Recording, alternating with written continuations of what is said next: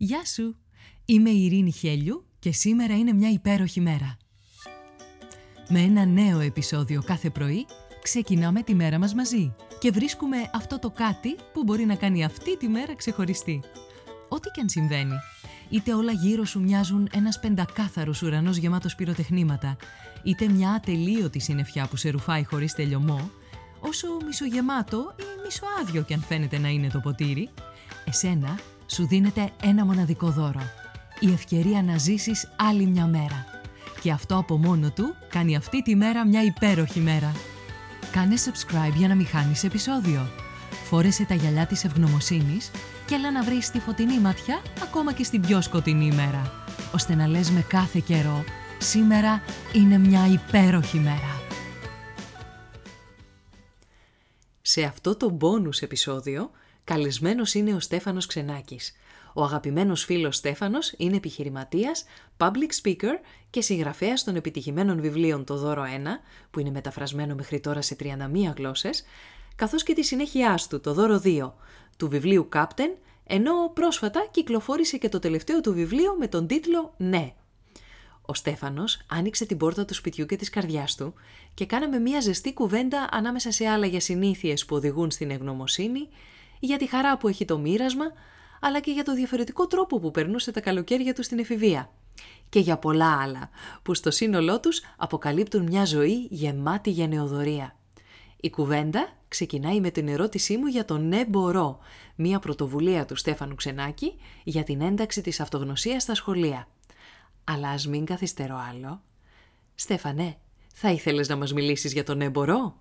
Σήμερα κιόλας έχουμε μία συνάντηση, αύριο μάλλον, 9.30 ώρα το βράδυ, έχουμε μία ιντερνετική συνάντηση στην οποία είναι καλεσμένοι όποιοι θέλουν, το κάνουμε μία φορά το μήνα. Και σήμερα θα μιλήσει μια εξαιρετική ψυχολόγος, η Χριστίνα η οποία είναι παιδοψυχολόγος, Χριστίνα Μπογιατζή, η οποία θα μιλήσει για το δύσκολο θέμα της εφηβείας σε συνδυασμό με τα κινητά τηλέφωνα και το τι κάνουμε στα σχολεία, τι κάνουν εκπαιδευτικοί προκειμένου τα παιδιά, οι γονείς και όλοι να είμαστε καλύτερα με αυτό το θέμα. Οπότε μία φορά το μήνα, πέρα ότι το community μεγαλώνει και έχει να κάνει με εκπαιδευτικούς που θέλουν πιο πολύ αυτογνωσία στα ελληνικά σχολεία και αριθμοί πλέον εκατοντάδες εκπαιδευτικούς που εφαρμόζουν με τον Α ή τον Β τρόπο πολύ όμορφες πρακτικές και όλα αυτά τα ανεβάζουν στο site το neborώ.gr Μία φορά το μήνα έχει ένα ανοιχτό, μια ανοιχτή ομιλία γύρω από ένα από αυτά τα θέματα και είναι ε, welcome όσοι θέλουν. Δημοσιοποιώ το Zoom, δημοσιοποιούμε μάλλον το Zoom link και όποιος θέλει μπορεί να παρακολουθήσει την ομιλία, θα υπάρχει πολλή διάδραση, θα υπάρχουν πολλές ερωτήσεις και θα βγουν πολύ ενδιαφέροντα πράγματα γύρω από θέματα που μας απασχολούν, αλλά συνήθως ο καθένας τα κρατάει μόνος του, ενώ είναι ωραίο να τα ενώνουμε όλοι μαζί. Αυτό θα έλεγα. Ουσιαστικά είναι μια κοινότητα όπου μπορεί κανείς να ανταλλάξει εμπειρία, ε, προτάσεις και αυτό να εξελιχθεί, έτσι. Ναι, ναι, ναι. Είναι μια κοινότητα εκπαιδευτικών και γονιών που θέλουμε από την εκπαίδευση πράγματα τα οποία δεν είχαμε εμείς όταν μεγαλώναμε. Δηλαδή, ο φίλος μου ο Μάριος ο Μάζαρης, που είναι μέλος της κοινότητας, λέει ένα πολύ ωραίο να γίνουμε οι δάσκαλοι που χρειαζόμασταν. Μιλάει για του ίδιου που είναι εκπαιδευτικοί. Οι δάσκαλοι που θα χρειαζόμασταν πιο πολύ εμείς οι ίδιοι ως παιδιά όταν ήμασταν μικρά. Αυτό, αυτό ακριβώς. Ναι. Πολύ ωραία. Πόσο καιρό υπάρχει. Αυτό είναι εδώ και κάποια χρόνια είναι αυτή η πρωτοβουλία που την έχουμε δημιουργήσει. Μεγαλώνει συνέχεια και αγκαλιάζει όλο και πιο πολλούς εκπαιδευτικούς και πρακτικές που είναι πολύ σημαντικό από νωρίς τα παιδιά να μάθουν τη ζωή μου, την ορίζω εγώ με τις επιλογές μου εγώ είμαι υπεύθυνος για τα συναισθήματά μου. Είναι πολύ σημαντικό να μάθω να εκφράζω την αλήθεια μου, όποια και να είναι αυτή ε, η βαθιά αλήθεια την οποία συνήθως την κρύβω, ντρέπομαι κτλ. Όλα αυτά πράγματα που θα θέλαμε κάποιος να μας είχε δείξει από μικρούς. Mm, και που αξίζω έτσι κι αλλιώς. Ναι, ναι. ναι. Ε, Στέφανε, ε, και αν δεν κάνω λάθος, υπάρχει και μια βάση, να το πω έτσι, δεδομένων υλικού. Ναι, ναι, μπορεί κανείς... στο neborώ.gr, όπου υπάρχουν όλες αυτές οι πρακτικές ανερτημένες και κάθε εβδομάδα, κάθε μήνα αναρτούμε καινούριες πρακτικές αυτοεκτίμησης, σύνδεσης. Ε, αλήθειας, οτιδήποτε είναι αυτά τα πράγματα τα οποία είχαμε τόσο πολύ ανάγκη, συγκεκριμένες πρακτικές, τίτλος, how to, φωτογραφίες και πώς αυτό το πράγμα μπορεί να εφαρμοστεί από οποιονδήποτε εκπαιδευτικό σε μία-δύο το πολύ διδακτικές ώρες. Πολύ ωραία. Οπότε το παίρνει ολοκληρωμένο αυτό ναι, ναι, ναι. θέλει, δηλαδή δεν έχει ναι, ναι, ναι, να κουραστεί, να το πω ναι, έτσι. Ναι, ναι. Έχει να το εφαρμόσει. Μπορεί να το εφαρμόσει και μετά να το αναπτύξει με το δικό Ακριβώς. Είναι σαν μια συνταγή που παίρνει συνταγή και μετά αποφασίζει κάποιος να, να την πειράξει κιόλας, να βάλει λίγο παραπάνω ζάχαρη, λίγο παραπάνω αλεύρι, λίγο λιγότερο αλάτι. Ναι. Και να την προσαρμόσεις και στα δικά σου δεδομένα ανάλογα με το με τα παιδιά που έχεις. Ακριβώς. Ναι, πολύ ωραία. Ένα από τα στοιχεία που σε χαρακτηρίζουν ε, έτσι, δεν συνηθίζεται να τα βλέπεις γύρω-γύρω ή τέλος πάντων είναι κάτι που εγώ εκτιμώ πολύ σε σένα, είναι η γενεοδορία. Ακόμα και σε αυτό εδώ το κομμάτι που λες, είναι ουσιαστικά μια ανοιχτή πόρτα. Κάπως έτσι το αντιλαμβάνομαι. Είναι στάση ζωής αυτό; Ναι, είναι στάση ζωής γιατί αυτός ο οποίος κερδίζει είναι αυτός ο οποίος δίνει Θέλεις να μας πεις περισσότερο γι' αυτό; Ε, βλέπω ρε παιδί μου ανθρώπους οι οποίοι έχουν γνώση, έχουν ικανότητες, έχουν πράγματα να δώσουν και φοβούνται να τα μοιραστούν. Υπάρχει πάντα ένας φόβος γύρω από το μοίρασμα και είναι πάρα πολύ συντομή η ζωή για να μην μοιράζομαι. Ε, κατά καιρούς στην κοινότητα του ναι, μπορώ, μια και το ανέφερες, έχουν περάσει διάφοροι εκπαιδευτικοί, διάφοροι ειδικοί άνθρωποι και είμαι ο τελευταίος που θα τους κρίνω. Κάποιοι ήταν πάρα, πάρα πολύ διστακτικοί στο να μοιραστούν εργαλεία, γνώση, ικανότητες, οτιδήποτε είναι αυτό να μοιραστούν για τους δικούς τους λόγους ο καθένας. Τώρα αυτή η Χριστίνα που θα μιλήσει αύριο και αύριο είναι πόσο του μηνός είναι σήμερα, είναι η... Σήμερα είναι 8. Αύριο θα μιλήσει. 8 Φλεβάρι. 9 Φλεβάρι θα μιλήσει ουσιαστικά ε, η εξαίρετη αυτή εκπαιδευτικός ή ψυχολόγος. Ήταν ένας άνθρωπος που από την αρχή, την προηγούμενη εβδομάδα που κάναμε ένα Zoom μαζί με την μικρή ομάδα του Ναι, μπορώ, του 10 ανθρώπους, ήταν ένας άνθρωπος που φαινόταν ότι είχε ανάγκη να μοιραστεί αυτά τα πράγματα που έκανε. Έχει κάνει κάποια πάρα πολύ εξειδικευμένα διδακτορικά, έχει κάνει διατριβή, έχει, έχει κτλ. Και υπάρχουν δύο τρόποι να ζεις. Ένα να τα κρατάς για σένα ή σε ένα πολύ πολύ κλειστό κύκλο και ένα να τα μοιραστείς. Εμένα μου πηγαίνουν πολλοί αυτοί οι άνθρωποι οι οποίοι είναι του διαμοιρασμού, να το πούμε έτσι. Είμαι τέτοιος άνθρωπος και επειδή στο τέλος θα μετανιώσουμε για αυτά που δεν κάναμε, είμαι σίγουρος ότι αν αύριο ήταν τελευταία μέρα και πήγαινα πάνω που είναι να πάω, θα μετάνιωνα πιο πολύ για αυτά τα οποία δεν μοιράστηκα, δεν έδωσα, δεν ενώθηκα. Και είναι κρίμα να, να ζεις, ρε παιδί μου, έτσι, για μένα μίζερα. Είναι ο τρόπος που το βλέπω εγώ. Δηλαδή, χαίρεται πιο πολύ αυτός ο οποίος μοιράζεται, δίνει. Τώρα διάβαζα προχθές ένα βιβλίο, είναι εξαιρετικό. Ενός παλικαριού το έχω κάπου εδώ πέρα, δεν θυμάμαι τι, και μου το είχε φέρει κάποιος και του στείλα ένα μήνυμα, λέω τι εξαιρετικό βιβλίο είναι αυτό. Ένα βιβλίο γύρω από την αυτογνωσία και τη γη. Αυτός είναι γεωργός και έχει παραλληλήσει όλη τη ζωή με τη γη και είναι ένα μαγικό βιβλίο. Αχ, τι ωραίο. Πάρα πολύ, πάρα, πάρα, πάρα πολύ. Θα βρω μετά τον τίτλο να σου πω. Και του έστειλα ένα μήνυμα τι εξαιρετικό το βιβλίο σου και τα λοιπά. Και εννοείται θα κάνω ένα post, ένα story, οτιδήποτε άλλο για να το μάθει και ο κόσμος αυτό το πράγμα. Οπότε δεν είναι, είναι, είναι, είναι μίζερο για μένα, για τα δικά μου δεδομένα, να μην ζεις έτσι. Ναι. Εγώ θα ήμουν μίζερος αν δεν ζούσα. Αν κάποιος νιώθει καλά με το να μην το κάνει αυτό το πράγμα, αν νιώθει καλά εκείνος, είναι OK. Okay. Πάντως, εγώ δεν νιώθω καλά με το να μην το κάνω αυτό. Αισθάνομαι ότι αυτό που κρατάει τον κόσμο από το να μοιραστεί είναι ο φόβος. Δηλαδή πάντα εδώ που τα λέμε κάποιος φόβος κρύβεται από πίσω. Εσύ ήσουν πάντα έτσι; Όχι βέβαια. Εσύ ήμουνα παλιά, εγώ ήμουνα και τη σκιά μου έτρεμα, κοκκίνιζα, φοβόμουν, δεν τολμούσα να πω αυτά τα οποία ήθελα. Έχω πέρασει πάρα πολύ δύσκολα με τον εαυτό μου. Έχω περάσει πολύ άσχημα σαν μικρό παιδί. Ο τελευταίος πάντα στην τάξη. Αυτός που ήμουν από τους πιο κοντούς άρχισα να αναπτυχθώ δεν πίστευα πολύ στον εαυτό μου, δεν με παίζαν τα άλλα τα παιδιά, δεν με καλούσαν στα πάρτι και κάποια στιγμή τα 15-16 έμπλεξα με μια ωραία παρέα, έτσι, ωραίους αλητήριους, ωραίους όμως τύπους, πολύ ωραία παιδιά, έτσι, με ποδήλατα, με, με, με, οπότε βγήκα από το καβούκι μου λιγάκι και σιγά σιγά άρχισα να βρίσκω τον εαυτό μου, αλλά όχι δεν ήμουν, όχι δεν ήμουν έτσι, ήμουν το αντίθετο από αυτό το οποίο εσύ πλέον και ως φίλοι μπορεί να βιώνεις ότι είμαι. Άρα ε, αντιλαμβάνεσαι, φαντάζομαι κι εσύ, ότι να, ας πούμε το κομμάτι αυτό του φόβου ή του μοιράζομαι το έχετε σαν στοιχείο στον έμπορο. Δηλαδή ναι. μπορεί κάποιος να βρει ε, ναι, ναι, κλειδιά ναι, ναι, έτσι ώστε. Ναι, ναι, ναι, ήταν ε, ένα, ένα, μία από τις πολλές πρακτικές που εφαρμόζεται, να θυμάμαι καλά είναι ο κύκλος αυτοεκτίμησης, όπου ήταν μια μπουκάλα και τα παιδιά γυρίζει η μπουκάλα στον εαυτό τους ή στον, στην ειρήνη, στον άλλον, σε οποιοδήποτε γυρίζει και το κάθε παιδί έχει να πει τρία καλά πράγματα για εκείνον. Και πολλές φορές τα παιδιά, μιλάμε για παιδιά νηπιαγωγείου, πρώτης, δευτέρα δημοτικού, και τα παιδιά πολλές φορές δεν μπορούσαν να βρουν κάτι καλό να πούν για τον εαυτό τους. Εγώ, αν έπεφτε μπουκάλα τότε που ήμουν πρώτη, δευτέρα δημοτικού, δεν θα μπορούσα να βρω ούτε ένα. Οπότε πολλές φορές το ένα παιδί βοηθάει το άλλο παιδί. Να του λέει: Είσαι καλός στην μπάλα, είσαι καλός, δίνεσαι ωραία, χαμογελάς, έχεις πλάκα, έχεις ωραίο χιούμορ. Με βοήθησε εκείνη τη μέρα να πάω να πάρω ας πούμε, ένα μπουκαλάκι νερό που δεν είχα 50 λεπτά. Οπότε ο ένας βοηθάει τον άλλον να βοηθήσει τον εαυτό του. Και δεν νομίζω ότι υπάρχει πιο μεγαλειώδες πράγμα σε αυτή τη ζωή. Ναι, πραγματικά. Και πόσο απλά όμως έτσι γίνονται τα πράγματα. Τα, τα, τα, αυτά συνήθως τα οποία δεν βλέπουμε είναι τα πολύ απλά και δεν τα βλέπουμε γιατί είναι κάτω από τη μύτη μας και δεν φαντάζεσαι ποτέ ότι θα είναι εκεί πέρα. Ναι, έλαντε. Στέφανη, θα ήθελα να διαβάσω ένα μικρό κομμάτι από το τελευταίο σου βιβλίο, από το «Ναι». Το κακό με το καλό είναι ότι το θεωρούμε αυτονόητο. Και το προσπερνάμε. Αποτέλεσμα είναι ότι περνάει απαρατήρητο. Δεν το καταγράφουμε, γι' αυτό και δεν το χαιρόμαστε. Πες ότι έχεις ένα λογαριασμό ταμιευτηρίου. Είναι σαν να ξεχνάς να καταγράφεις τις καταθέσεις. Μόνιμα όμως θυμάσαι να σημειώνεις τις αναλήψεις. Ο λογαριασμός θα φαίνεται μόνιμα πλην, χωρίς την πραγματικότητα να είναι. Δεν το βλέπεις το καλό γιατί το θεωρείς αυτονόητο. Και όταν δεν το βλέπεις, δεν το βιώνεις. Και όταν δεν το βιώνεις, δεν το χαίρεσαι. Στα απλά είναι όλη η ζωή. Στα αυτονόητα. Εμείς όμως την αναζητούμε στα μεγάλα, στην καριέρα, στις σχέσεις, στα οικονομικά. Και η ζωή γλιστράει μέσα από τα χέρια μας, μέσα από όλες αυτές τις μικρές χαρές που παραλείψαμε να καταγράψουμε και να χαρούμε. Και όταν έρθει η στραβή, γιατί θα έρθει, και θα χρειαστεί να κάνεις ανάληψη από το λογαριασμό ελπίδας, αισιοδοξίας και εσωτερικής δύναμης, δεν θα έχει τίποτα. Γιατί εσύ ξέχασες να καταθέσεις. Τα απλά και τα αυτονόητα. Κάπου είχα διαβάσει ένα ωραίο. Μην αφήσεις ποτέ τα πράγματα που επιθυμείς να σε κάνουν να ξεχάσεις όλα αυτά που έχεις.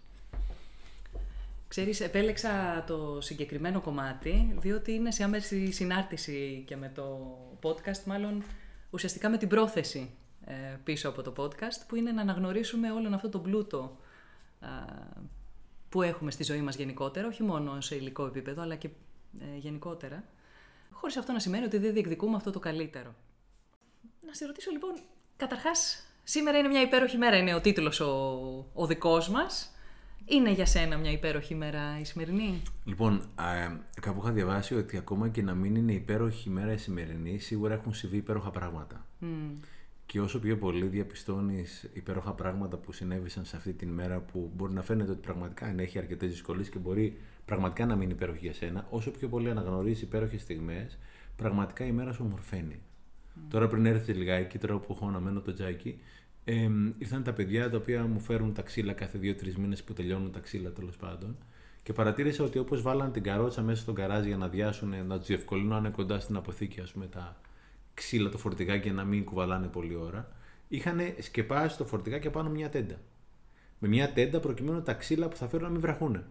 Ναι. Το οποίο είναι μια πάρα πάρα πολύ απλή, θεωρητικά και ασήμαντη χειρονομία, ας πούμε, γιατί από την αποθήκη που θα τα έχουν τα ξύλα, φαντάζομαι στεγανά μέχρι εδώ πέρα, είναι το πολύ 5 χιλιόμετρα, 3 χιλιόμετρα, 7 χιλιόμετρα maximum. Ποια είναι η πιθανότητα μέσα στη, στη διαδρομή τέλος πάντων να βρέξει; Και όμως, ακόμα και αυτή η ελάχιστη πιθανότητα, αυτός ο άνθρωπος με ρίμνησε προκειμένου τα ξύλα αυτά να μην βραχούν. Αυτό είναι μια πολύ μικρή θεωρητικά κίνηση αγάπης, ενσυναίσθησης, ενδιαφέροντος και πολύ πολύ σωστή επιχειρηματική κίνηση, την οποία εγώ παλιά δεν την έβλεπα.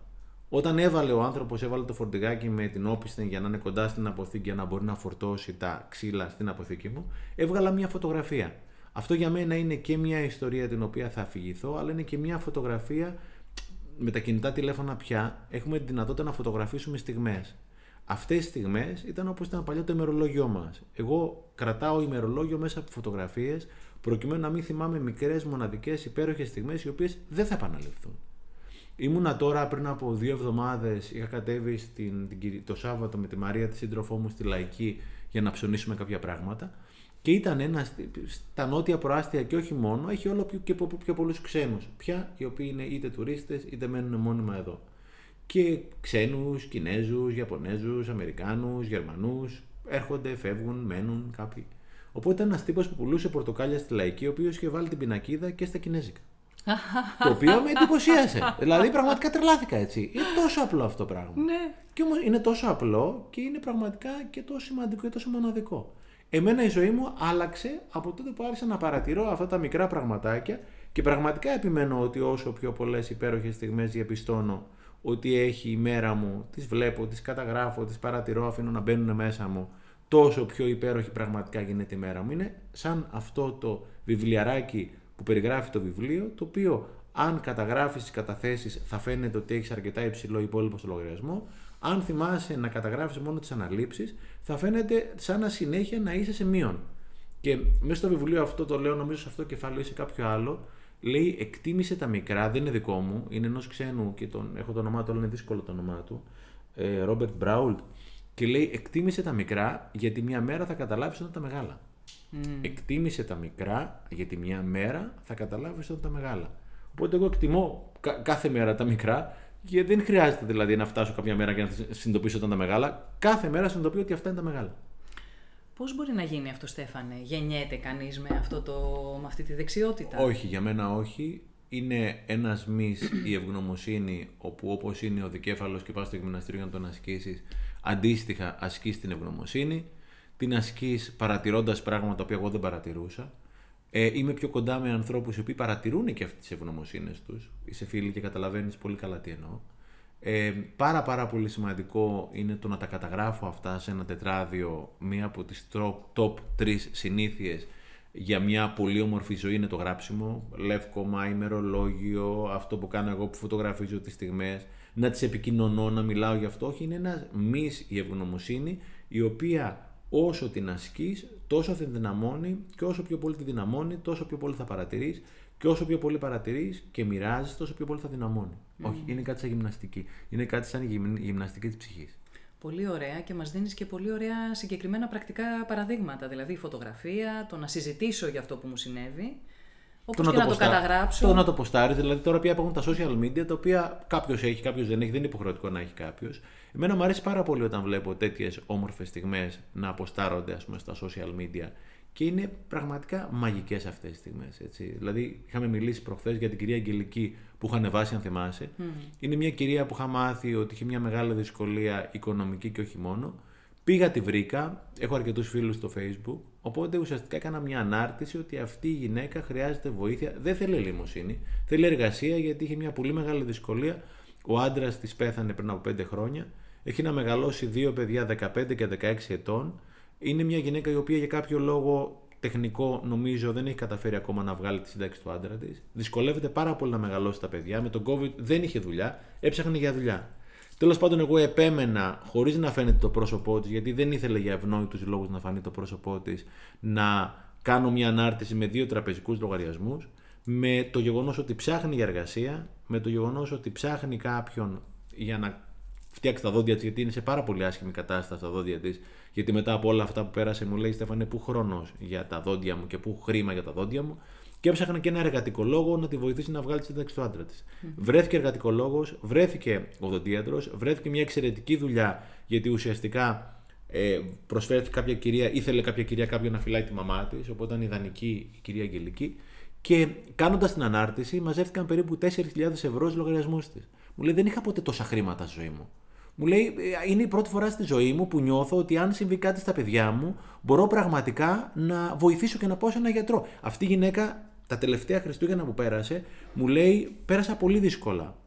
Λέω, έκανα τη βλακία και είπα, καταλαβαίνω. Όχι, μου λέει, δεν καταλαβαίνετε. Δεν είχα να πάρω στα παιδιά μου ούτε μισό κιλό γλυκά. Και αν κάποιος συνειδητοποιήσει τι είναι να είναι Χριστούγεννα, να είσαι κλεισμένος με τα παιδιά σου, να μην υπάρχει ένα ευρώ, να υπάρχει ένα δύο ευρώ πιθανό στο σπίτι. Σε όλο το σπίτι να υπάρχει ένα δύο ευρώ για να περάσει 15 μέρες και να είναι καλά η Αρχιεπισκοπή με τα συσίτια που ταζει πάρα πολύ κόσμο και να μην μπορεί να πάρεις τα παιδιά σου γλυκά. Ε, αυτό είναι μια στιγμή την οποία δεν μπορεί να λείπεις από αυτή τη στιγμή. Όπως το γεγονός ότι τουλάχιστον εγώ το ποστάρισα, ήταν τουλάχιστον 400 άνθρωποι που το ξαναποστάρανε. Ο καθένας έβαλε από 10 ευρώ και μαζευτήκαν αυτά τα χρήματα, τα οποία μπορεί για τον καθένα μας τα 10 ευρώ που θα λείπουν να μην λείψουν πάρα πάρα πολύ. Αλλά για αυτή τη γυναίκα που είχε ένα προσωρινό στήριγμα για να ξεκινήσει να δουλεύει, να ξαναφτιάξει τη ζωή της, είναι κάτι πάρα πάρα πολύ σημαντικό. Και τα περισσότερα μηνύματα που πήρα είναι από ανθρώπους που βοήθησαν, που μου είπαν σε ευχαριστώ, σας ευχαριστούμε πάρα πολύ που μας βοηθήσατε να βοηθήσουμε. Ναι, αυτό θα έλεγα, αυτό θα σε ρώταγα τώρα. Τελικά φαντάζομαι ότι η κυρία Αγγελική και η κάθε κυρία Αγγελική και ο καθένας μας όταν δέχεται βοήθεια αισθάνεται ευγνωμοσύνη. Αλλά αυτό είναι κάτι που μοιράζεται δηλαδή και σε αυτόν που δίνει. Τελικά ποιος παίρνει περισσότερη χαρά; Αυτός που δίνει. Αυτός που δίνει. Αυτός που δίνει. Απλώς υπάρχει μια πολύ σημαντική συνθήκη την οποία εγώ την είχα παραβιάσει μεγαλώνοντας. Να δίνω χωρίς να στερώ από τον εαυτό μου. Ναι. Ε, εγώ έδινα πράγματα που δεν είχα, συναισθήματα, χρόνο, ενέργεια κτλ. Κάποια στιγμή κατέρευσα και από τότε κατάλαβα ότι για να μπορώ να βοηθήσω κάποιον, πρέπει πρώτα να έχω βοηθήσει τον εαυτό μου να έχω ενέργεια, χαρά, ευγνωμοσύνη, αυτά που λέγαμε, ή οικονομικά, για να μπορώ να βοηθήσω. Οπότε είναι πολύ σημαντικό πρώτα να δώσω εμένα για να μπορώ να δώσω στους συνανθρώπους μου. Υπάρχουν δύο περιπτώσεις, η μία είναι της θυματοποίησης, το έκανα εγώ που δίνω δίνω αλλά δεν έχω κάποια στιγμή αδειάζω και μετά αρχίζω και θυμώνω που οι άλλοι δεν μου δίνουν αλλά έπρεπε να προσέξω καλύτερα εγώ. Υπάρχει και μια άλλη, κατά μένα, κατά μένα λανθασμένη περίπτωση, όπου κοιτάω να είμαι καλά, να είμαι καλά, να είμαι καλά και υπάρχει πολύ στα social αυτό το πράγμα για την πάρτη μου. Είναι πολύ σημαντικό να είμαι καλά για να μπορώ να δώσω. Γιατί αν το έχεις και δεν το μοιράζεσαι, το στερεί πρώτα απ' όλα από τον εαυτό σου. Ναι, καλά, σίγουρα. σίγουρα. Εγώ σκέφτομαι τις περιπτώσεις, γιατί όπως καταλαβαίνεις, χτυπάνε κάτι καμπανάκια τώρα όπως μιλάς. Ε, το πρέπει να δώσω. Δηλαδή, ε, δεν, ε, έχω περάσει ας πούμε μεγάλη περίοδο στη ζωή μου που ε, ήταν δεδομένο ότι θα δώσω. Δεν εξέταζα το αν έχω. Αν έχω χρόνο, αν έχω χρήματα, αν έχω τη διάθεση, αν θέλω, εν πάση περιπτώσει, για να το κάνω με την καρδιά μου κιόλας, να έχει και ένα νόημα. Και για μένα και για αυτόν που θα λάβει. Οπότε... Και ξέρεις, αυτό το, το πρέπει, αυτό το ψυχαναγκαστικό, πολλές φορές κάποιους ανθρώπους που είναι γενετικά ίσως διαφορετικοί, γενετικά πιο επιρρεπείς, πιο ευαίσθητοι, μπορεί να οδηγήσει και σε θέματα υγείας. Α, ναι, σίγουρα. Δηλαδή αυτό το πρέπει, ότι πρέπει να το κάνω, πρέπει να το κάνω και αυτό το πράγμα το οποίο στίβει την ψυχή, κάποια στιγμή δεν είμαι γιατρός ούτε ειδικός, μπορεί να οδηγήσει και σε θέματα υγείας. Καλά, εγώ σου μιλάω για ένα πρέπει που δεν, δεν, δεν έμπαινα σε κάποιο δίλημα για να πω ξέρεις θέλω, α, πρέπει. Ήταν κατευθείαν, δηλαδή ήταν αυτοματισμός. Είναι μεγάλη διαδρομή τώρα για να λέω, ξέρεις κάτι, όχι. Ναι. Δεν θέλω να το κάνω αυτό. Πολύ σημαντική, πολύ σημαντική κατάκτηση να μπορεί να λες και το όχι. Ναι, πολύ σημαντικό το όχι. Το όχι, μάλλον τα όχι τιμούν αυτό το ναι. Ναι. Και ακόμα, ακόμα και επειδή το έχουμε το, στο πρώτο κεφάλαιο του βιβλίου που λέγεται ναι, με τη Σοφία την Πεκατόρου, τη φίλη την Ολυμπιονίκη, η οποία για πρώτη φορά δημόσια είπε τι είχε περάσει.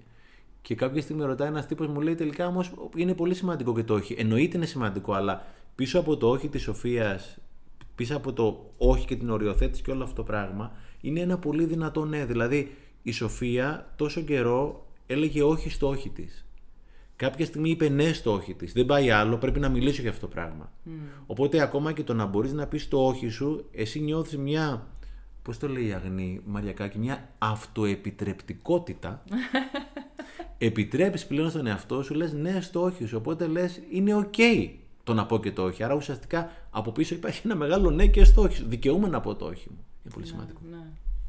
Ο αγαπημένος μου λέει, κάτσε να δεις πώς μου το λέει συχνά. Ε, για να πεις ένα, ένα ναι, θα χρειαστεί να πεις πολλά όχι. Ναι. Με άλλα ε, λόγια. Ακριβώς. Μιλήσαμε λοιπόν για την ευγνωμοσύνη. Θα ήθελε να μας πεις κάποια πράγματα για τα οποία είσαι ευγνώμων σήμερα, τώρα; Πιο καταρχήν έξω κάνει κρύο, έχει 5 βαθμούς. Είμαστε εδώ πέρα, μέσα έχει 20 βαθμούς. Έχουμε ανάψει το τζάκι. Έχω τη φίλη μου εδώ πέρα και τα λέμε. Ε, ανακαλούμε όμορφες στιγμές τις οποίες όσο τις ανακαλείς, τις δικές σου, τις δικές μου, τις αναπαράγεις εκείνη τη στιγμή. Τις ξαναβιώνεις. Τις βγάζεις δηλαδή εκείνη τη στιγμή την ανάμνηση. Τι κάνεις το τώρα; Πώς είναι ένα φαγητό το οποίο το έχεις φάει τέλος πάντων και έχει μείνει φαγητό και το έχεις στο ψυγείο. Εκείνη τη στιγμή το ζεσταίνεις και το ξανατρως. Άρα ουσιαστικά ξαναμαγειρεύεις κάθε φορά που αναπλάθεις και ανακαινείς μία ανάμνηση. Είτε εύκολη είτε δύσκολη και δεν είναι τυχαίο ότι ο λαός λέει ότι όταν μιλάς για το καλό το διπλασιάζεις, όταν μιλάς για τον πόνο τον υποδιπλασιάζεις. Mm. Ε, είναι πάρα πολύ σοφά τα ρητά του λαού. Οπότε όλη αυτή η επικοινωνία και αυτό το μαγικό που έχουμε αυτή τη στιγμή είναι κάτι το οποίο από μόνο του είναι ένα θαύμα, κάτι υπέροχο το οποίο ακριβώς το ίδιο δεν θα ξανασυμβεί ποτέ. Δεν θα ξανασυμβεί ποτέ να κάθει σε αυτή την καρέκλα, σε αυτήν την καρέκλα εγώ, να είναι αυτός ο καιρός, να καίει το τζάκι εκεί πέρα και να περνάνε αυτή η σκέψη και τα συναισθήματα. Δεν θα γίνει ποτέ ξανά. Άρα είναι μια μοναδική στιγμή. Mm. Μόλις τώρα περιέγραψες εντωμεταξύ και αυτό που λέμε mindfulness, δηλαδή το να είμαι παρόν σε ό,τι συμβαίνει. Ε, και θα ήθελα να μου μιλήσεις και γι' αυτό. Πόσο εύκολα μπορεί κάποιος να είναι παρόν όταν υπάρχουν κινητά που χτυπάνε, ξέρω εγώ, ε, υποχρεώσεις; Ναι. Ε, όλα ξεκινούν από μια αλλαγή σε μια μικρή συνήθεια που θα φέρει μια μεγαλύτερη και μια ακόμα μεγαλύτερη. Εγώ σε κάποιες τέτοιες περιπτώσεις, όχι στη δική μας τώρα που είναι συνέντευξη, αλλά σε κάποιες άλλες περιπτώσεις θα είχα το κινητό μου ανοιχτό, τις ειδοποιήσεις ανοιχτές κτλ. Πλέον έχω απενεργοποιήσει όλες τις ειδοποιήσεις από το τηλέφωνο μου. Δηλαδή υπάρχει μόνο το SMS, ένα beep beep, το WhatsApp είναι απενεργοποιημένη η ειδοποίηση, τα mail φυσικά είναι απενεργοποιημένη η ειδοποίηση και όταν είμαι με τους δικούς μου ανθρώπους, ξέρω να κλείνω το κινητό μου τηλέφωνο γιατί ξέρω ότι τη στιγμή δεν πρόκειται να ξανάρθει. Mm. Οπότε αυτές οι αποσπάσεις ε, είναι στο χέρι το δικό μου. Και το πόσο θα εθιστώ με αυτές τις αποσπάσεις είναι πολύ πιο πολύ στο χέρι το δικό μου παρά όσο νομίζω ότι δεν είναι. Όταν διαβάζω βιβλία πλέον απομακρύνω το κινητό μου τηλέφωνο, το κλείνω γιατί ξέρω ότι αν έχω το βιβλίο και έχω και το κινητό θα κερδίσει το κινητό τηλέφωνο. Ναι, Στέφανε, ε, τώρα αυτό που λες για τις ειδοποιήσεις είναι μια πρακτική που έχω υιοθετήσει κι εγώ. Και πραγματικά θα ήθελα ο κόσμος που ακούει ε, να πειραματιστεί έστω για μία μέρα να δει πώς είναι η ζωή χωρίς τα ντίγκι ντίγκι. Γιατί είναι μια άλλη ζωή. Μένα μου το λέγει η Μαρία, ε, η σύντροφός μου, παλιά ήμουν αρκετά πιο εξαρτημένος. Όχι τώρα δεν είμαι, αλλά είμαι πολύ λιγότερο, ε, τολμώ να πω. Οπότε καμιά φορά όταν ήμασταν μαζί και θα τσεκάριζα έτσι αιμονικά κάποιες ειδοποιήσεις, κάποια likes, δεν ξέρω τι, ε, μου εκδήλωνε με πολύ όμορφο τρόπο την δυσαρέσκειά της. Δεν μου την έλεγε, αλλά μου το έλεγε. Και κατάλαβα ότι είναι κάτι το οποίο πρέπει να κάνω κάτι γι' αυτό. Δηλαδή κατάλαβε, το καταλάβαινα ότι είμαι εξαρτημένος. Οπότε έχω εφαρμόσει κάποιες ε, καλές τεχνικές, έχω βγάλει ειδοποιήσεις. Συχνά όταν θα βγούμε έξω, κάποιες φορές δεν παίρνω καν το τηλέφωνο μου μαζί. Mm. Καν, καν μαζί το παίρνω. Απλώς ειδοποιώ τα παιδιά μου, τη μαμά μου ότι για δύο-τρεις ώρες δεν θα έχω κινητό τηλέφωνο, οπότε μην ανησυχήσετε. Ε, ή πολλές φορές το έχω στο αυτοκίνητο, δεν το παίρνω μαζί μου, ή το έχω κλειστό, ή κάτι άλλο που είναι πολύ σημαντικό, έχω βάλει χρονικό περιορισμό ανά ημέρα και ανά εφαρμογή. Instagram και Facebook που έχω επιλέξει να έχω και όσοι δεν έχουν επιλέξει, πιθανόν κάνουν πολύ καλά που δεν έχουν επιλέξει, αλλά εγώ τέλος πάντων είμαι στα αυτά τα social. Οπότε έχω βάλει maximum 30 λεπτά την ημέρα Instagram και Facebook. Το αποτέλεσμα είναι ότι κάθε φορά που φτάνει 25 λεπτά, παίρνω μια ειδοποίηση ότι σημαίνει ακόμα 5 λεπτά. Όποιος βάλει μια τέτοια εφαρμογή, ε, στο screen time τέλος πάντων, θα διαπιστώσει ότι τα 25 λεπτά έχουν περάσει πολύ πιο γρήγορα από Σαν νεράκι, έτσι. Νομίζω ότι σε 5 λεπτά και 25 λεπτά μέσα. Ναι. Και στο 30 λεπτό μου την κλείνει. Έχω βάλει εγώ το δικό μου περιορισμό δηλαδή. Οπότε από κάποιο σημείο και μετά έχεις δυνατότητα. Θέλεις 15 λεπτά ακόμα, θες μία ώρα ακόμα, θες unlimited ξανά. Σε ρωτάει. Οπότε εκεί πέρα έχεις να απαντήσει ακόμα και unlimited να έχεις μετά. Ξέρεις όμως ότι έχεις παραβιάσει το δικό σου όριο. Mm. Και τα σημαντικότερα όρια είναι αυτά που βάλουμε στον εαυτό μας, ειδικά αυτά που έχουν μπει με αγάπη. Οπότε από τότε που έβαλα περιορισμό στα social για να ελέγχω το χρόνο που επενδύω ή από κάποιο σημείο και μετά σπαταλώ, έχω περιορίσει πάρα πολύ τον χρόνο στα social, το, το πολύ μία ώρα την ημέρα και είμαι πολύ πολύ χαρούμενος γι' αυτό. Κάτι πιο δραστικό, το είχα κάνει ένα φεγγάρι, το έχω βγάλει, αλλά με βοήθησε πάρα πολύ. Πώς είναι όταν θες να κόψεις το τσιγάρο, ρε παιδί μου, κάνεις κάτι δραστικό. Πάντα με αγάπη, βέβαια, για τον εαυτό σου είχα βγάλει το εικονίδιο του Instagram και του Facebook από την οθόνη του κινητού μου. Ναι, βάζεις ας πούμε χρόνο, διαδρομή για να φτάσεις στο... Ναι, ναι, όχι, δηλαδή δεν υπήρχε καν το εικονίδιο, δηλαδή υπήρχε μόνο εγκατεστημένο στο iPad ή στο computer που είναι στο σπίτι, οπότε όταν ήμουν σε κάποιο φανάρι που αιμονικά θα έμπαινα να τσεκάρω κτλ. δεν μπορούσα, γιατί είναι πολύ πιο δύσκολο να γράφεις instagram.com και να πληκτρολογήσει. Είναι πολύ πιο εύκολο να βάλεις το τέτοιο. Ναι. Άρα είχα πρόσφατα και ένα ωραίο live γύρω από τις συνήθειες και δεν είναι αυτό δικό μου, του James Clear αυτό που θα πω. Κάνε την εύκολη συνήθεια, κάνε την καλή συνήθεια εύκολη και κάνε την κακή συνήθεια δύσκολη. Αν για κάποιο λόγο κάποιος θεωρεί ότι η χρήση των κινητών, των κινητών τηλεφώνων από κάποιο σημείο και μετά είναι κακή συνήθεια που για μένα είναι και παρά είναι, απλώς την κάνεις πιο δύσκολη με το να αφαιρέσεις το εικονίδιο από την οθόνη του κινητού, του κινητού σου και να πρέπει να πληκτρολογείς γράμμα-γράμμα όλο το όνομα της εφαρμογής. Δεν θα μπει. Ναι, το είχα κάνει ένα διάστημα αυτό αλλά τώρα τελευταία δεν θυμάμαι με ποια αφορμή, δηλαδή με πιάσα, δεν, δεν ολοκληρώνω αυτό που είχα να κάνω στον υπολογιστή, ξανά να πιάσω το κινητό και συγχύστηκα, το κλείσα σε ένα ντουλάπι και λέω μην εκεί. Ναι. Και τώρα πια το εξαφανίζω κι εγώ εντελώς, ας πούμε, από το πεδίο μου. Ναι. Και όσοι έχουν παιδιά ή με τους συντρόφους ή με τους φίλους, δεν έχει σημασία αν έχει παιδιά ή όχι. Είναι ρε παιδί μου κάποιες ώρες είναι χωρίς κινητά. Δηλαδή, εμένα με τις κόρες μου που είναι 14 και 11 και είναι τώρα μέσα στην τόπα των κινητών τηλεφώνων τέλος πάντων, αντιλαμβάνεσαι. Η συμφωνία είναι όταν τρώμε στο τραπέζι δεν υπάρχουν κινητά τηλέφωνα. Δηλαδή αυτή τη μισή μία ώρα που θα κάτσουμε να φάμε οι τρεις μα ή οι τέσσερις μας με τη μαμά μου ή δεν ξέρω τι, αυτή η μία ώρα είναι ιερή και δεν έχει κινητά τηλέφωνα. Και μας αρέσει όλους πάρα πολύ αυτός του κανόνε. Ναι, ναι, και είναι και εξαιρετική συνθήκη για μένα το φαγητό στο τραπέζι. Ναι, ναι, ναι. Η οικογένεια. Μεγάλωσα δηλαδή έτσι και είναι... δίνω πολύ σημασία μου. Μου φαινόταν πάντα περίεργο το να τρώμε, ας πούμε, μπροστά στην τηλεόραση. Ναι. Α, μια και μιλάμε για τις κόρες σου μεγαλώνουμε σε, ένα, σε έναν κόσμο πια που έχουμε όλοι τα πάντα. Δηλαδή δεν συγκρίνεται το, η καθημερινότητά μας με αυτή ούτε ας πούμε των γονιών μου, ούτε των παππούδων μου, πολύ περισσότερο πίσω. Ε, με έναν τρόπο όλα είναι δεδομένα, όλα είναι εύκολα, είναι προσβάσιμα. Πώς μπορείς να βοηθήσεις ένα νέο παιδί να αναπτύξει έτσι το skill της ευγνωμοσύνης του, να αναγνωρίζει ότι αυτό, ξέρεις, είναι κάτι που σου προσφέρεται; Έχεις κάτι ας πούμε, που κάνεις με τις κόρες σου. Όχι, δεν το... έχω λύσει. Έχω κι εγώ θέματα. Γιατί έχουμε αρκετά θέματα λιμένα τέλος πάντων. Ε, πιο πολλά από ό,τι θα έπρεπε. αλλά ένα από τα πράγματα που είχε βοηθήσει πάρα πολύ ο μπαμπάς μου όταν ζούσε ήταν από την τρίτη γυμνασίου τα καλοκαίρια με είχε βάλει με δική του πρωτοβουλία να δουλεύω σε ένα φίλο του που είχε μια εταιρεία τα καλοκαίρια. Οπότε για ένα μήνα από τους τρεις μήνες, η πρώτη χρονιά ήταν τρίτη γυμνασίου προς πρώτη ηλικίου, τώρα φέτος φτάνει τη μεγάλη μου τη κόρη, αντίστοιχη χρονική περίοδος. Ε, ξέρω ότι έχω ένα μήνα να εργαστώ προκειμένου να βγάλω το χαρτσιλίκι, προκειμένου να πάρω αυτά που θέλω και ο μπαμπάς μου για κάθε. ήταν δραχμές τότε, για κάθε 20-30 χιλιάδες που έβγαζα, μου έβαζε άλλες τόσες. Οπότε ήξερα ότι ουσιαστικά εγώ θα δημιουργήσω τη ζωή μου και ο μπαμπάς μου θα είναι εκεί πέρα πάντα να με βοηθάει, όσο μπορεί φυσικά. Ε, ένα δεύτερο, το οποίο άρα η part-time εργασία, για παιδιά εργασία δεν είναι ε, σε καμία περίπτωση ντροπή, και για τα νέα παιδιά, τα μικρά παιδιά, όταν είχα την εταιρεία μου, είχα τις κόρες μου μία φορά τις 15 μέρες ένα απόγευμα μετά τη δουλειά, μετά το σχολείο και ερχόταν και βοηθούσαν σε φωτοτυπίες, σε εκτύπωση, πηγαίναν χαρτιά από το ένα γραφείο στο άλλο και παίρναν χαρτζηλίκι. 5 ευρώ, 10 ευρώ, δεν ξέρω τι, που είναι πολύ σημαντικό τα παιδιά να μάθουν τι είναι αυτό το πράγμα το οποίο έχω, ότι από πίσω υπάρχουν κάποιες εργάτο-ώρε ή κάποιος κόπος, κάματο ή οτιδήποτε άλλο. Κάτι άλλο επίσης σημαντικό είναι κατά καιρούς, το κάνουμε λιγότερο από ό,τι το κάναμε παλιά για να είμαι ειλικρινής, πηγαίνουμε και βοηθάμε κάποιους ανθρώπους. Μία φορά το χρόνο πηγαίναμε και βοηθήσαμε μια οικογένεια, της πηγαίναμε πράγματα, της πηγαίναμε ρούχα, παιχνίδια κτλ. Φέτος δεν το κάναμε τα Χριστούγεννα. Και είπα στην κόρη μου, μια και ανέφερα για την κυρία Αγγελική, ότι θέλω πάρα πολύ να γνωρίσεις την κόρη της κυρίας Αγγελικής που είναι στην ηλικία σου, για να βγείτε, να πάτε να παίξετε, να γνωριστείτε, επουδενή να τη βοηθήσεις. Απλώς να κάνεις μια γνωριμία. Μου λέει: Μπαμπά, θέλω πάρα, πάρα πολύ. Οπότε είναι πολύ σημαντικό τα παιδιά να γνωρίζουν ανθρώπους από όλες τις περιοχές, από όλα τα κοινωνικά στρώματα, από όλες τις ανάγκες ή μη ανάγκες. Είναι πολύ σημαντικό τα παιδιά να βγουν από νωρίς στη ζωή, με, συγκεκριμένους, με συγκεκριμένα όρια φυσικά, για να γνωρίσουν τι είναι αυτό το πράγμα, πόσο είναι τα 10 ευρώ, τι είναι τα 50 ευρώ, τι είναι αυτός ο άνθρωπος. Να μπω μέσα στην κοινωνία από νωρίς. Mm.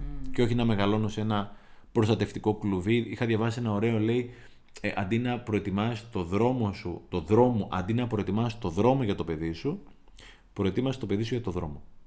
Και είναι πολύ σημαντικό. Ναι, είναι πολύ σημαντικό. Ναι, σωστά. Εσύ όταν πήγαινες να εργαστείς, πήγαινες με χαρά; Ε, στην αρχή, όχι να σου πω την αλήθεια, αλλά κάθε μέρα που πήγαινα ήταν μια συμφωνία που κάναμε με τον μπαμπά μου. Μου λέει ο μπαμπάς μου είχε πει ότι ρε παιδί μου θέλω αυτό γιατί στην αρχή όχι πάρα πάρα πολύ. Κάθε μέρα όμως έμαθα κάτι, μάθαινα κάτι καινούριο. Γύριζα σπίτι πιο. Ε, πιο, πιο γεμάτος, πιο ικανός, πιο, να πιστεύω πιο πολύ στον εαυτό μου. Σου λέω, δούλευα περίπου 20 μέρες το καλοκαίρι, από τις 90 τόσες μέρες το καλοκαιριού, δηλαδή 4 εβδομάδες, αλλά ήταν κάτι το οποίο μου άρεσε πάρα πάρα πολύ. Και πήρα πολύτιμα μαθήματα από αυτά. Καλά, σίγουρα. Δηλαδή η ζωή, μου είπε ο παπάς μου από νωρίς, η ζωή δεν σου χαρίσει, χαρίσει θα την κερδίσεις, έτσι. Mm. Και ήταν πολύ σημαντικό αυτό που είχε κάνει για μένα. Έκανες κάτι με τα χρήματα αυτά; Έκανα και μάλιστα από νωρίς άρχισα να επενδύω στο χρηματιστήριο γιατί από μικρός είχα αυτό το μικρόβιο το ωραίο. Οπότε είχα αρχίσει να επενδύω τα χρήματά μου από τότε. Από 15 χρονών θυμάμαι η πρώτη μετοχή στην οποία αγόρασε ήταν τράπεζα πίστεως, μετέπειτα Alpha Bank και τώρα είμαι αυτή την εποχή μετά από 40 χρόνια είμαι πάλι επενδυμένος στην Alpha Bank. Έτσι. Mm. Είναι η μετοχή που επένδυσα πριν από 40 ε, χρόνια και είχα μάθει να έχω παθητικό εισόδημα. Ε, Κάποιες φορές μπορεί να ακούγεται υπερβολικό για κάποιους, για μένα πάντως δούλεψε πάρα πολύ. Κάποιες φορές, ας πούμε, σε κάποια δώρα, έλεγα στον μπαμπά μου και στη μαμά μου αντί να μου πάρετε το τάδε πράγμα που ήμουν 16-17 χρονών και δεν θα πιανε τόπο, θέλω να μου γράσετε τόσες μετοχέ της τράπεζας πίστος κτλ. Οπότε είχα απορροθεί. Α, το είχες. Ναι, ναι, ναι, ναι, ναι. Οπότε εμένα μου βοήθησε πάρα πολύ και από τότε άρχισα να έχω ένα παθητικό εισόδημα και έμαθα πώς να κάνω τα χρήματα να εργάζονται για μένα αντί να εργάζομαι μόνο εγώ για τα χρήματα. Αυτό είναι πολύ σημαντικό. Οπότε εμένα, εμένα τουλάχιστον μου βοήθησε πάρα πολύ. Ναι. Σκέφτομαι σε ό,τι λέμε μέχρι τώρα. Πραγματικά ο κοινός παρονομαστής είναι ένα ωραίο συνέστημα. Mm. Δηλαδή σε όλα είναι πάντα το συνέστημα. Το θετικό συνέστημα. Τι σημαίνει για σένα το να, να ζεις με το συνέστημα; Είναι πολύ πάρα πολύ. Κοίτα, υπάρχει λογική... Αυτό θα έλεγα όταν πρόκειται να πάρεις μια απόφαση. Ε, Κάποιες είναι σαν το αλάτι και το πέρι, ρε παιδί μου. Δηλαδή από κάποιο σημείο και μετά σε κάποιες αποφάσεις σίγουρα χρειάζεται λογική. Σε κάποιες αποφάσεις χρειάζεται και συνέστημα το να μπορεί να βιώνεις τη μοναδικότητα μιας στιγμής είναι κάτι που πρέπει να έχεις εξασκήσει ας πούμε και το συναισθηματικό ουρανίσκο όπω είναι αυτοί οι οποίοι ασχολούνται με τη γαστρονομία και ή με το κρασί και έχουν ένα καλό ουρανίσκο και μπορεί να γευθεί γεύσεις, κρασιά, δεν ξέρω τι. Είναι πολύ σημαντικό να μπορώ να γευθώ συναισθήματα. Και τα συναισθήματα δεν είναι πάντα εύκολα, πολλές φορές είναι και δύσκολα. Δηλαδή, αυτή η ιστορία με την κυρία Αγγελική με με δυσκόλεψε πάρα, πάρα πολύ. ένιωσα πολύ πολύ κοντά της και όταν μου είπε ότι τα Χριστούγεννα δεν είχε να πάρει γλυκό ή όταν βρέθηκαν τα χρήματα και βρέθηκε δουλειά και ευγνωμόνησε, ευχαρίστησε όλο τον κόσμο και είπε ρε παιδιά, ευχαριστώ, είναι η πρώτη φορά στη ζωή μου. Εδώ και πέντε χρόνια πέθανε ο άντρας μου που έχω κάποια χρήματα στην άκρη. Αν συμβεί κάτι με τα παιδιά μου, να ξέρω ότι μπορώ να τα πάω σε ένα γιατρό. Το οποίο για μας είναι λίγο ψηλό δεδομένο, όπως λέγαμε νωρίτερα. Εκείνη τη στιγμή νιώσα πάρα, πάρα πολύ δυνατά συναισθήματα. Οπότε είναι πολύ πολύ σημαντικό για μένα να μπορώ να χρησιμοποιώ τη λογική εκεί πέρα που χρειάζεται, αλλά και το συνέστημα ειδικά εκεί πέρα που χρειάζεται. Σε πράγματα ανθρωπιάς, σε πράγματα ενσυναίσθησης, σε πράγματα αλλαγών που θέλω να πετύχω στη ζωή μου. Κάπου είχα διαβάσει και είναι αλήθεια ότι μια πολύ δυνατή αλλαγή, μια γερή αλλαγή θέλει ένα πολύ δυνατό συνέστημα. Δεν μπορείς με τη λογική να πάρεις μια αλλαγή, π.χ. να χωρίσεις από μια τοξική σχέση, να κόψεις το τσιγάρο, να σταματήσεις ουσιαστικά να παίζεις ξύλο με τον εαυτό σου. Είναι ένα πολύ δυνατό συνέστημα που λέει η φίλη μας η Βένα, αυτό το φτάνει πια. Ναι. Το οποίο πολλές φορές είναι ένα συνέστημα και αυτό το φτάνει πια που λες, ως εδώ και μη παρέκει. Οπότε έχω δει ότι πολύ σημαντικές αλλαγές γίνονται με συναισθήματα, με δυνατά συναισθήματα. Καμιά φορά με ρωτάνε άνθρωποι, παρότι δεν είμαι ψυχολόγος, μου λέει μια φίλη, μου έλεγε σε μια ομιλία, μου λέει: Εγώ αν υπάκουγα σε κάθε συνέστημά μου, θα είχα φύγει από τη σχέση, θα είχα παρετηθεί από τη δουλειά, θα, θα, θα κτλ. Και, και δεν ήξερα να της απαντήσω, αλλά μετά σκέφτηκα και μου ήρθε η απάντηση και λέω: Αυτό το οποίο, για το οποίο μιλάς, ίσως δεν είναι συνέστημα, αλλά είναι μια παρόρμηση. Ναι. Οπότε καμιά φορά μπερδεύουμε το συνέστημα με την παρόρμηση.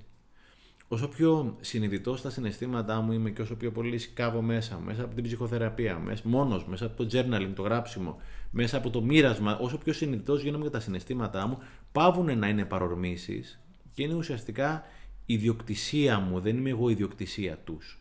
Όπως λέει ο Ρόμπερτ Γκριν, το συνέστημα είναι σαν το άλογο. Και ή το άλογο είναι αχαλήνοτο και σε πηγαίνει εκεί πέρα που θέλεις, ή έχεις μάθει να συνεργάζεσαι με το άλογο και να πηγαίνετε μαζί κάπου. Οπότε είναι πολύ σημαντικό να ψάξω κάτω από αυτό το οποίο ίσως είναι παρόρμηση για να βρω τι είναι αυτό το οποίο στα αλήθεια είναι αυτό το οποίο νιώθω. Ναι, γιατί στην πραγματικότητα δεν είσαι το ένα συνέστημα. Απλά τη συγκεκριμένη στιγμή φαντάζομαι ότι αυτό εννοεί. Ε, σαν να λέμε διωγγώνεται μόνο ένα. Ναι. Αλλά πρέπει να είσαι παρόν, δηλαδή ε, δεν είσαι ας πούμε μόνο θυμός που ένιωσες για το ναι, ναι. εργοδότη σου. Και μάλιστα ο Είσαι και ο φόβος αν μείνεις χωρίς δουλειά. Είσαι Σίγουρα. Και, το... και όσο πιο πολύ το ψάχνεις, τόσο πιο πολύ βρίσκεις το, το βαθύτερο συνέστημα, στο οποίο δεν είναι απλώς ένα παιδικό συνέστημα που είχες εθιστεί ή μάθει να νιώθεις και απλώς σου έχει μείνει τότε. Με ένα ακόμα τώρα στα 54 μου χρόνια μου έχει μείνει ντροπή σε κάποιες περιπτώσεις. Το οποίο ήταν το κατεξοχήν συνέστημα με το οποίο μεγάλωσα έτσι. Στέφανε, φεύγει η ντροπή αυτό λες, γιατί. Τελείως όχι, αλλά από κάποιο σημείο και μετά, όταν ήσουν 100 μονάδες ντροπής και τώρα είσαι 10 μονάδες ντροπής, ή από τις 100 πήγες 90 και μετά 80 και μετά 70 και μετά από 70 ξανά 90 γιατί συνέβη κάτι και στο πυροδότησε και μετά ξανακατέβει κτλ. Για μένα ο μόνος τρόπος να δουλέψει κάποιος με τα συναισθήματα του είναι ψυχοθεραπεία. Ναι. Δηλαδή δεν θα είχε μάθει κανένας από εμάς ε, προπαίδεια και αλφάβητο αν δεν είχαν πάει σχολείο. Το κομμάτι της ψυχοθεραπείας, ψυχανάλυση, ψυχο... οποιαδήποτε σχολή, δεν είμαι ειδικός, επιλέξει κανένας καθένας μαζί με τον θεραπευτή του, είναι ο μόνος τρόπος, ουσιαστικός τρόπος για να είναι κάποιος συνειδητός και να ξέρει τι, τι είναι αυτό το οποίο νιώθει. Και είναι αυτό που είπες νωρίτερα ότι δεν είμαι το συνέστημά μου, το συνέστημά μου είναι κάτι δικό μου αλλά δεν είμαι εγώ και ξαναδιάβαζε το βιβλίο του Τζέι Σέτι, το Σκέψον Μοναχός, και έλεγε ο Σέτι, ρε παιδί μου, ότι όταν είσαι θυμωμένος, μην απόφευγε να λες Είμαι θυμωμένος. Προτίμησε να λες Νιώθω θυμό. Ναι. Γιατί όταν λες Είμαι θυμωμένος, εκείνη τη στιγμή έχεις παντρευτεί το συνέστημα, σε έχει χαρακτηρίσει το συνέστημα. Ενώ το συνέστημα είναι κάτι που νιώθεις αυτή τη στιγμή. Είναι το ίδιο ακριβώς που λέμε ότι μην απευθύνεσαι στον άλλο και λέει Είσαι ψεύτης, απλά είπες ένα ψέμα. Ακριβώς. Δεν είσαι, δεν είσαι αυτό το ένα. Ακριβώς. Ναι. Πόσα βιβλία διαβάζεις, Πολλά. Διαβάζω πολλά βιβλία το χρόνο επειδή πλέον κάνω μόνο αυτό και δεν. Ε, δηλαδή ασχολούμαι μόνο με αυτό το οποίο αγαπάω. Διαβάζω, γράφω, δίνω ομιλίες, εμπνέω, εμπνέω, με δουλεύω με τον εαυτό μου και εμπνέω και άλλους να δουλέψουν με τον εαυτό τους. Διαβάζω πάνω από 100 βιβλία το χρόνο. Άρα αυτό πόσο μας κάνει, πάνω από 10 το. Περίπου δύο την εβδομάδα. Δύο την εβδομάδα, wow. Ναι, δύο την εβδομάδα, περίπου. Δεν υπάρχει καν. Δηλαδή, μπορεί να υπάρχει εβδομάδα που δεν διαβάζω καθόλου, αν και πάντα διαβάζω κάτι, αλλά μπορεί να υπάρχει εβδομάδα που θα τελειώσω 10 βιβλία, ας πούμε. Mm. Αναλόγως. Και κρατάς σημειώσεις. Αυτό που κάνω είναι πάντα κυτρινίζω τα βιβλία. Έχω τα σύνεργα εδώ πέρα, όπως βλέπεις, τα στάμπιλο, τα ναι. αυτοκολλητάκια κτλ. Οπότε κρατάω σημειώσεις, ε, κυτρινίζω εκείνη τη στιγμή αυτό το οποίο μου αρέσει. Αν κάτι είναι πολύ σως βάζω ένα ε, αυτοκολλητάκι κάθετα στο βιβλίο. Αν μου αρέσει κάτι πάρα πολύ βάζω ένα αυτοκολλητάκι οριζόντια στο βιβλίο. Οπότε αυτά τα οποία διαβάζω τα φωτογραφίζω πολλές φορές, τα αρχιοθετώ, οπότε έχω ένα πολύ μεγάλο αρχείο με quotes τα οποία χρησιμοποιώ είτε για ομιλίες, είτε για γραψίματα, είτε δεν ξέρω γιατί άλλο. Αυτό εδώ πέρα είναι το πατέρα Χαράλαμπου, το αγαπημένο μου το Ζήσε, του πατέρα Χαράλαμπου Πα- Παπαδόπουλου, ο οποίος λέγεται Λίβιος γιατί το χωριό του είναι κάτω προς το Λιβικό πέλαγο στην Κρήτη. Α, μάλιστα. Οπότε έχει τώρα κάποια μάθαμε. εδώ πέρα αυτοκολλητάκια εδώ πέρα πάνω Οριζόντια. και κάποια πλάγια, αυτά είναι τα πολύ σως και αυτά είναι τα σως. Μάλιστα. Να πω ότι Και βλέπω. πάντα ήταν. Α, καλά, αυτό πέρα μου το έχει αφιερώσει και ο Πατέρα Χαράλαμπος. Αλλά πάντα υπάρχει μια ταυτότητα. Δηλαδή, πάντα το βιβλίο στην αρχή έχει το ονοματεπώνυμο, η ημερομηνία που το αγόρασα, που το διάβασα και μια μικρή ιστορία που γράφει πάντα γι' αυτό. Διάβαζα. Ο, όχι ο Φρενέ, υπάρχει ένας Βραζιλιάνος εκπαιδευτικός, ζούσε, ο, δεν θα θυμηθώ το όνομά του μετά. Και έλεγε ρε παιδί μου ότι κάθε φορά που κάνεις σημειώσεις στο βιβλίο και το χαράζεις και γράφεις και, δι- και τα, το ξαναγράφεις μαζί με τον συγγραφέα. Ναι, ναι, όντως. Και διάβαζα και μια συνέντευξη της Βικτόρια Χίσλο που έλεγε ότι ένα βιβλίο διαβασμένο από χίλιους ανθρώπους είναι χίλια διαφορετικά βιβλία. Ναι. Οπότε αυτό το βιβλίο είναι κάτι τελείως διαφορετικό για σένα από ότι για μένα. Ναι, ξεκάθαρα. Εδώ είναι για τον ίδιο τον εαυτό σου όταν θα το ξαναδιαβάσεις. Ακριβώς, το ακριβώς, συζητάμε. ακριβώς. Ναι, αγαπώ πολύ τα βιβλία. Το ξέρω εγώ. Όταν αγαπάω. Στέφαν, ε, έτσι για να ολοκληρώσουμε σιγά σιγά, θα ήθελα μ, να διαβάσω ένα πολύ αγαπημένο μου κομμάτι από το δώρο 1 δικό σου. Ε, είναι από το κεφάλαιο «Έχει η ζωή κανόνες». Μμ. Η αλήθεια είναι ότι θα ήθελα να διαβάσω όλο το κεφάλαιο, αλλά απομόνωσα μόνο μερικά. Ο στόχος του ανθρώπου είναι η ευτυχία. Η ευτυχία βγαίνει από μέσα. Όταν τη μοιράζεσαι, την πολλαπλασιάζεις. Είναι ευλογία να χαίρεσαι με τη χαρά του άλλου. Η σημαντικότερη επένδυση είναι σε σένα. Αν η κανάτα σου είναι άδεια, δεν μπορείς να κεράσεις, όσο και να θες. Ό,τι θες να μεγαλώσεις, να το πολλαπλασιάζεις. Ό,τι δεν γουστάρεις, να το κλαδεύεις. Εσύ είσαι ο κυπουρός, μη σε παραμυθιάζουν. Η χαρά δεν αποθηκεύεται, μπαγιατεύει γρήγορα. Κάθε μέρα να φτιάχνεις φρέσκια. Είσαι η ιστορία που λες. Άλλαξέ την και θα αλλάξει η ζωή σου. Άμα δεν γουστάρεις τη ζωή που ζεις, φτιάξε άλλη ιστορία. Εσύ έχεις το χαρτί, εσύ και το μολύβι. Μόνο το τώρα υπάρχει. Μόνο αυτό να ζεις. Να είσαι εκεί. Το χθες και το αύριο είναι δημιουργήματα του νου σου. Η ζωή δεν κρατάει για πάντα. Χίλιους μήνες έχει. Μην τη σπαταλάς.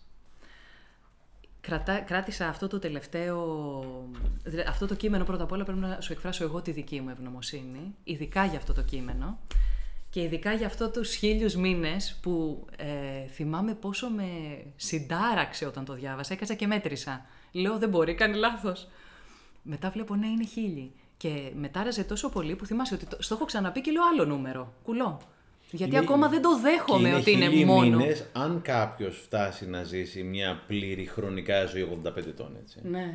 Σήμερα που έχω την καινούργια ομιλία στο Public για το 2022, το δικό μου 2022 και 12 υπέροχους ανθρώπους που γνώρισα μέσα στο 2022, η πρώτη τελευταία ιστορία είναι του Αντώνη του Σικάρη, του ορειβάτη μας, ο οποίος δεν ζει πια, ο οποίος τον Απρίλιο του 2022, πριν από περίπου 9-10 μήνες, άφησε την τελευταία του πνοή πάνω στο βουνό στα 8.000 μέτρα, αφού είχε πρώτα χαιρετήσει την οικογένειά του, είχε αφιερώσει την κορυφή στην εγγονή του κτλ. Ο Αντώνης έζησε 62 χρόνια, αν θυμάμαι καλά. Τον είχα γνωρίσει και από κοντά γιατί συμμετείχαμε μαζί στην παρουσίαση ενός φίλου του βιβλίου του Λεωνίδα, του Καραΐσκου και μ, ήταν πολύ μεγάλη τιμή μου που τον γνώρισα. Και είναι ένας άνθρωπος, ρε παιδί μου, ο οποίος τίμησε αυτά τα 62 χρόνια. Οπότε δεν είναι μόνο το κομμάτι, το, Το πόσο. το, το νούμερο, το οποίο από μόνο του είναι αφεπινιστικό αυτό που λες, ότι είναι χίλιοι μήνες. Και λες, Όπα, κάτσε μισό λεπτό εδώ πέρα, είναι χίλιοι μήνες. Το βασικότερο και το πιο μαγικό είναι ότι είναι δεδομένο ότι αύριο μπορεί να μην είναι δεδομένο.